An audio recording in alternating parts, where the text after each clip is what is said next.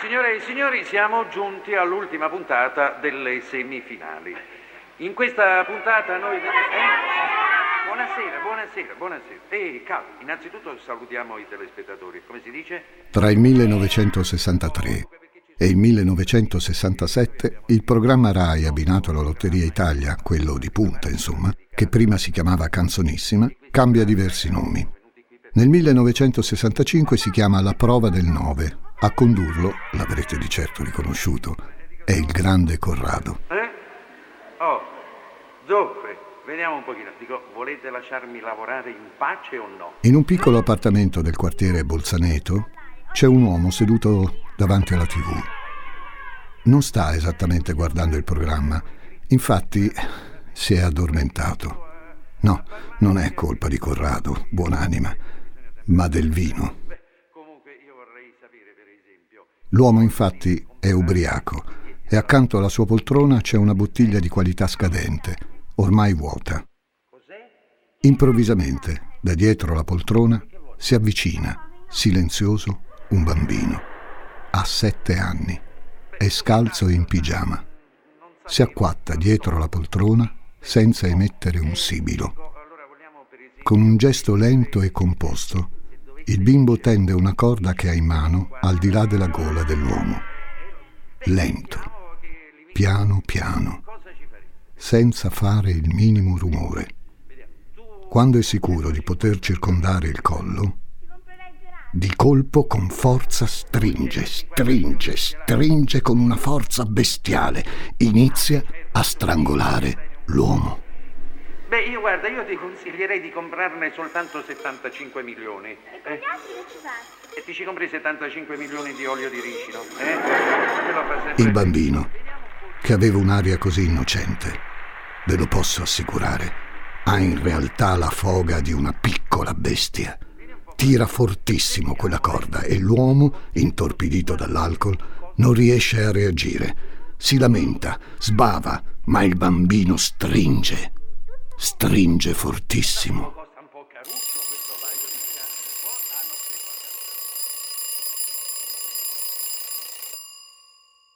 Gli occhi di Maurizio Minghella, come ogni mattina, si aprono di colpo, sbarrati, puntati verso il soffitto. In un attimo è avvenuto il passaggio dal sonno alla veglia. Quel sogno è ricorrente per lui. Il patrigno era un vero stronzo, sempre ubriaco. E uno stronzo ubriaco non è mai una buona cosa. Era entrato nella sua vita quando aveva sei anni e c'era entrato a suon di botte, botte per tutti, per lui, per sua madre, per i suoi quattro fratelli. Quante volte, Dio solo lo sa, aveva desiderato uccidere quell'uomo. Quante volte, anche adesso, gli capitava di sognare di strangolarlo da dietro con una corda e di vederlo soffrire. La sveglia, però, riportava nel mondo reale, decisamente più difficile, il nostro uomo di oggi, Maurizio Minghella. Io, invece, cari amici, sono Francesco Migliaccio e oggi vi racconto la storia del mostro di Valpolcevera.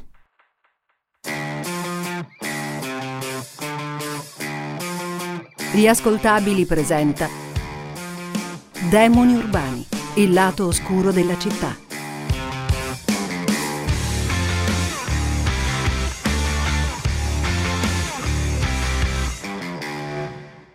Miei cari, andiamo al 1978. Maurizio Minghella ha vent'anni. Vent'anni che l'hanno segnato come fossero cento, però. È nato a Genova nel 1958 e, come avete sentito, ha subito le botte del patrigno e assistito all'umiliazione di sua madre. Poi ha abbandonato presto gli studi, nei quali di certo non eccelleva, e ora fa il pugile dilettante e il ladruncolo di professione. I pugni gli danno la possibilità di sfogarsi e di comunicare al mondo tutta la rabbia per una vita nata male. Per campare poi gli bastano qualche furtarello e qualche lavoretto qua e là. Ogni tanto però, la sera, quando fa buio, Minghella coltiva due hobby.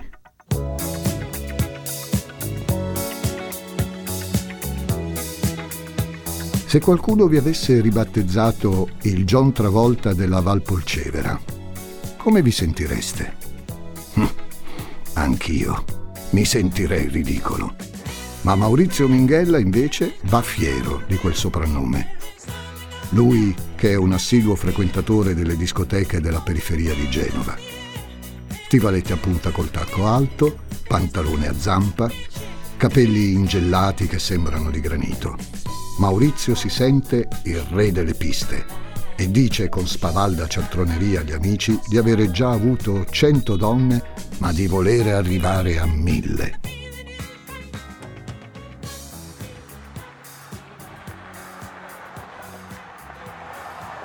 In piazzale Marsano 10, a Genova, non c'è mai molto traffico, solo qualche macchina che passa ogni tanto, come potete sentire.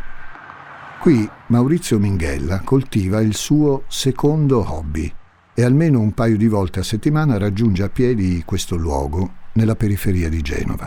Una lunga passeggiata ed è nel suo luogo di pace, dice. Ma che cosa c'è in piazzale Marsano 10? Forse nemmeno tutti i genovesi lo sanno. Miei affezionati, c'è l'obitorio. Eh sì, Minghella, il nostro demone di oggi, per sentirsi in pace ha bisogno di avvicinarsi alla morte. Conosce il custode e un paio di sere alla settimana va lì, semplicemente per contemplare i cadaveri.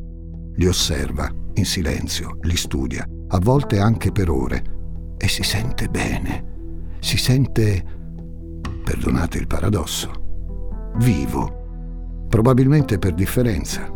Lui che fatica a sentire la vita dentro di sé, osservando un cadavere riesce a ricordarsi di essere al mondo.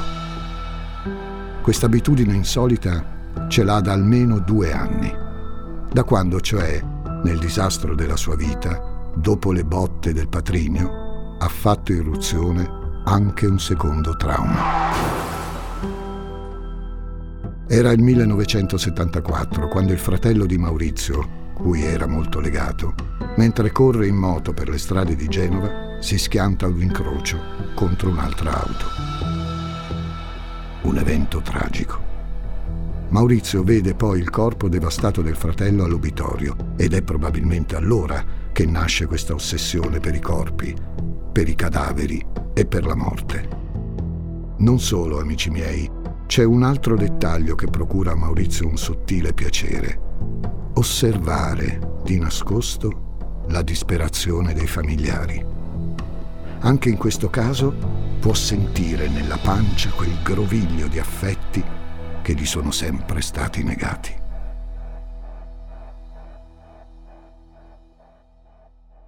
Bene, ci vogliono tre traumi, amici miei. Tre traumi per innescare definitivamente la furia omicida di Maurizio Minghella. Due ve li ho già presentati. Il terzo avviene proprio nel 1978. Dovete sapere che Maurizio si è sposato sua moglie ha solo 16 anni. È stata autorizzata al matrimonio dal Tribunale dei minori perché è incinta e perché i due si amano davvero. La ragazza si chiama Rosa Manfredi. Nella confusa emotività di Maurizio, l'amore per Rosa è forse l'ultima ancora di salvezza.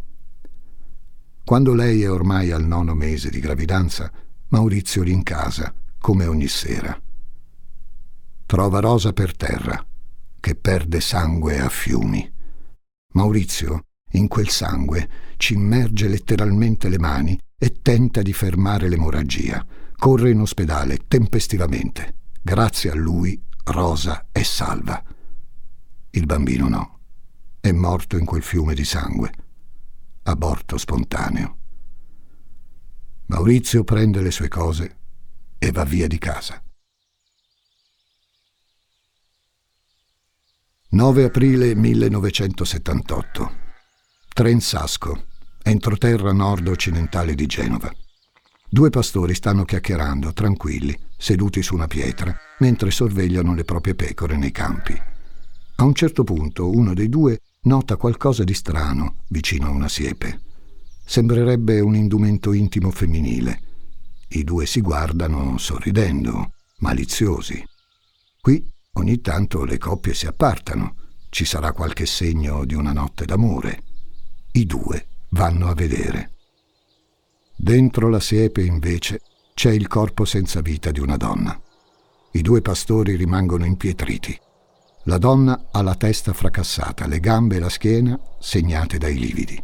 È completamente nuda, a pancia in giù, e ha una penna conficcata nell'ano.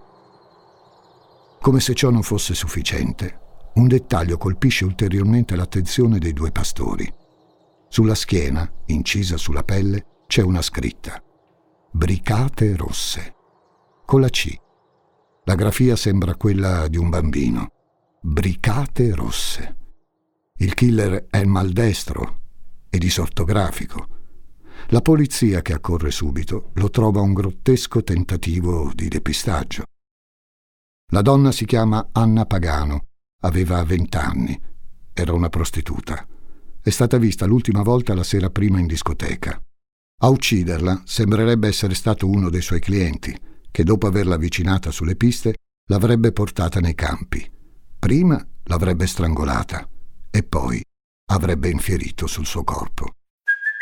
Hey, it's Kaylee Cuoco for Priceline. Ready to go to your happy place for a happy price? Well, why didn't you say so? Just download the Priceline app right now and save up to 60% on hotels. So, whether it's Cousin Kevin's Kazoo concert in Kansas City, go Kevin, or Becky's Bachelorette Bash in Bermuda, you never have to miss a trip ever again. So, download the Priceline app today. Your savings are waiting Go to your happy place for a happy price. Go to your happy price, Priceline. Ciao, sono Intelligenza Artificiale. Per gli amici AI. Cecilia Zagarrigo mi ha invitato a confrontarmi con Elisa Nicoli, Andrea Grieco, Marco Dixi e tanti altri famosi divulgatori. Gli ruberò il lavoro? Scopritelo ascoltando Intelligenza Reale.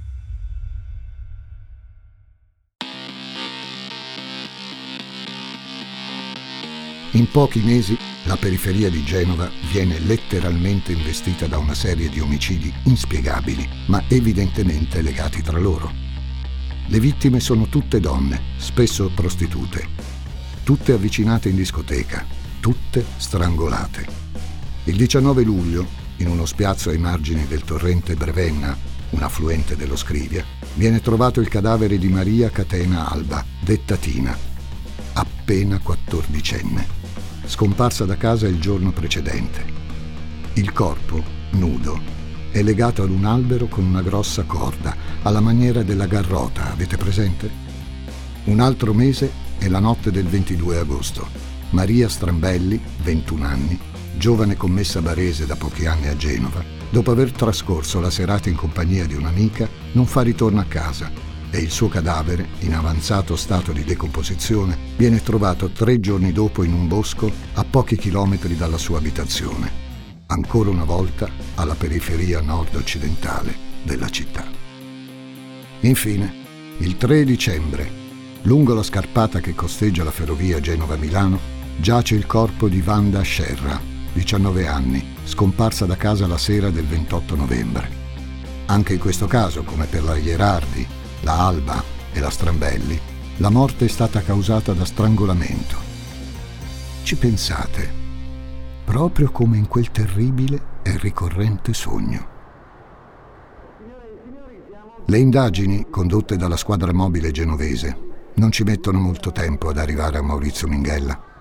Quelli che lo conoscono ne danno una descrizione che, ahimè, coincide con tutto quello che vi ho raccontato di lui e con questi efferati delitti. Ne parlano come di un giovane con un carattere insofferente, esperto nei furti di automobili e soprattutto abituale frequentatore di almeno due delle vittime. Emerge la sua ossessione per la morte, per il sangue, la sua ipersessualità. Nella notte tra il 5 e il 6 dicembre, nel corso di un ennesimo interrogatorio, Minghella crolla e confessa due delitti, quelli di Maria e Wanda. Agli inquirenti si giustifica così. Le ho uccise io. Ho perso la testa. Sapete quando? Quando ho scoperto che erano mestruate, quando ho visto il sangue, quando mi è tornato in mente quell'aborto. nega invece gli omicidi delle altre ragazze. Anche per i casi non confessati, però, la polizia sospetta subito di lui e senza troppi sforzi.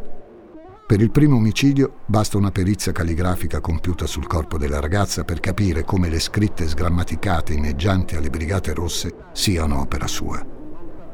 Per l'assassinio di Maria Catena Alba, la prova, secondo l'accusa, sarebbe la presenza nell'appartamento di Minghella di un paio di occhiali di proprietà della ragazza, sottratti al momento della sua uccisione. Cinque vittime, quindi, tutte donne, tra i 14 e i 25 anni. Spesso conosciute in discoteca, tutte abusate sessualmente e poi strangolate. Per questi omicidi Maurizio Minghella viene condannato all'ergastolo da scontare nel carcere di massima sicurezza di Porto Azzurro. La sentenza definitiva arriva nel 1982. La vicenda giudiziaria di Maurizio Minghella, che, dopo aver ritrattato la sua confessione accusando la polizia di maltrattamenti, continua a professarsi innocente, sembra finire qui. In carcere il comportamento di Maurizio è irrepressibile. In due circostanze, nel 1982 e ancora dieci anni dopo, Minghella tenta la via della revisione processuale. Spiega che ha confessato gli omicidi di quelle ragazze perché costretto. Acqua e sale, botte. Non ce l'avrebbe fatta nessuno a resistere a simili pressioni. La prima volta nessuno lo ascolta. La seconda, invece, ottiene una parziale riduzione della pena. Grazie anche all'aiuto di Don Gallo nel 1995, Minghella va in regime di semilibertà. Ha 37 anni quando viene trasferito al carcere torinese delle Vallette e inizia a prestare servizio in una delle cooperative del gruppo Abele di Don Ciotti, facendo il falegname dalle 17 alle 22. In questo periodo conosce anche una ragazza, Maristella Ferri, 34 anni. I due si fidanzano e lei ricorda così quel periodo. Con me si comportava benissimo, era sempre gentile e affettuoso e si era affezionato al mio bimbo di cinque anni, lo trattava come fosse suo figlio. Mi aveva parlato del suo passato, raccontato di quelle ragazze uccise a Genova, della condanna all'ergastolo, ma diceva di essere stato costretto a confessare di essere innocente. Si definiva la vittima di un errore giudiziario. Conclusa la sua storia da serial killer, per lui sembra cominciare quella di un uomo che sta pagando per i suoi delitti e sta anche lentamente riabilitandosi. Purtroppo, miei affezionati, non è così. C'è un termine in criminologia, l'ho imparato da poco, desistenza. La desistenza è nota come l'interruzione nel fare qualcosa di antisociale come uccidere o rubare. Deve essere una scelta spontanea e deve anche essere mantenuta nel tempo. Nella carriera criminale di Minghella, dal 1995, sembra essersi innescato un processo di desistenza. Il punto è che non è certamente un processo spontaneo, ma, come spesso accade, forzato dallo stato di carcerazione. Quando la detenzione si allenta, si scopre la fragilità di quella che evidentemente non era una scelta. Il criminologo David Philip Farrington dice, con non poco pessimismo, che non si può mai essere certi che un individuo delinquente abbia davvero interrotto la propria carriera criminale se non con la sua morte. E infatti la carriera criminale di Maurizio Minghella è tutt'altro che conclusa. Nel settembre del 2001 Maurizio Minghella, ormai 42enne, perde i benefici della semilibertà e torna in carcere. L'accusa è quella di aver rapinato una prostituta ad Alpignano, nel Torinese. Il giorno dopo la rapina, la donna racconta agli investigatori particolari importanti sul suo aggressore tra cui la targa del motorino con cui era fuggito. Un dettaglio decisivo per identificare Minghella. Una rapina potrebbe essere tutto sommato un crimine veniale, solo che Minghella viene anche indagato per due omicidi, quello di Fatima Ndidou ragazza marocchina di 26 anni, strangolata con la cintura di un accappatoio il 27 maggio 1997, a Caselette. E quello di Tima Motoz, una prostituta moldava di 23 anni, torturata, strangolata con un collan e poi bruciata nelle campagne di Collegno, il 16 febbraio dello stesso anno. I risultati delle analisi del DNA, pochi giorni dopo, confermano i sospetti su Minghella e spingono Roberto Sparagna, il magistrato che coordina l'indagine della squadra mobile, a riesumare i fascicoli di cinque giovani donne uccise da un assassino misterioso, ma con modalità analoghe a partire dal 96. Su Maurizio piovono le accuse di aver massacrato a colpi di pietra Ebe Musso, un ambulante di 35 anni il cui corpo è stato scoperto il 22 maggio 96 a Garzigliana, nei dintorni di Pinerolo. Di aver sfondato il cranio a Eriona Suleimani, un albanese di 16 anni trovata cadavere il 2 agosto 96 a Reano. Di aver ucciso e bruciato la sconosciuta i cui resti sono stati scoperti il 19 agosto 96 a Carmagnola e di aver strangolato con un foulard Giuliana Vilali, 23 anni, Macedone, a Rivoli. Ecco il conto. Fanno sei omicidi che si aggiungono ai cinque di vent'anni prima. In poco tempo se ne aggiungono altri quattro, come quello di Cosima Guido, detta Gina, 67 anni, soffocata il 30 gennaio 1999 nella sua garçonnière nel pieno centro di Torino. Mentre Minghella tenta per ben due volte l'evasione dal carcere, il sospetto degli inquirenti è che il suo curriculum criminale non sia ancora completo. Il 30 settembre dello stesso anno, la Corte d'Appello di Torino conferma la condanna all'ergastolo, ribadita l'8 giugno 2005 dalla prima sezione penale della Cassazione, presieduta dal giudice Mario Sossi. Una volta catturato per la seconda volta, gli psichiatri ne hanno tracciato un profilo criminale. Perché tanta cattiveria nei confronti delle donne, soprattutto prostitute? Perché tutti i crimini sono avvenuti dopo le 17 del pomeriggio? Sottoposto al test di quoziente intellettivo, il Minghella ottiene un punteggio di 70. Come molti di voi sapranno, un punteggio inferiore a 70 è riferito ad un lieve ritardo mentale. Il mostro di Valpolcevera viene considerato dagli specialisti un soggetto cluster B. Che significa? Significa che il nostro ha un disturbo istrionico di personalità. Chi ne è affetto ha una grande emotività, esternata con modi teatrali, per ottenere l'attenzione da parte degli altri si stima che questo disturbo sia attualmente presente tra il 2 e il 3% della popolazione e più diffuso però nelle donne che negli uomini. Nel caso specifico del Minghella si dice che la sua personalità avesse un'emotività eccessiva e caricaturale e grande ricerca di attenzione. L'uomo era frustrato nel rapporto con l'altro sesso e aveva quindi un costante bisogno di sentirsi forte e dominante. A questo proposito, per spiegare al meglio la personalità del serial killer, vale la pena raccontare come soltanto una donna sia riuscita a salvarsi dalla sua furia omicida. Probabilmente la donna aveva capito che egli aveva bisogno di sentirsi gratificato sul piano sessuale. Si è messa in salvo, pare, dicendogli, Tu sei un vero uomo, vorrei essere la tua donna.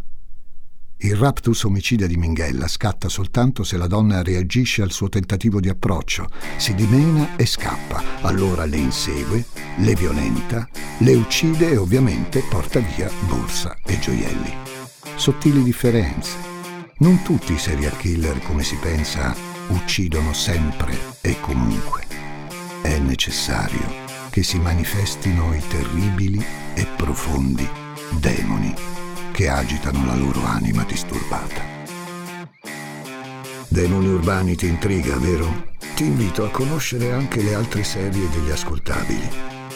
Perché non ascolti ad esempio Scaffali Roversi, Scoprirai come sono interessanti le vite degli scrittori dalla voce di Paolo Roversi. Cercala su Spotify o vai direttamente sugliascoltabili.it. Accetta questo consiglio di Francesco Migliaccio.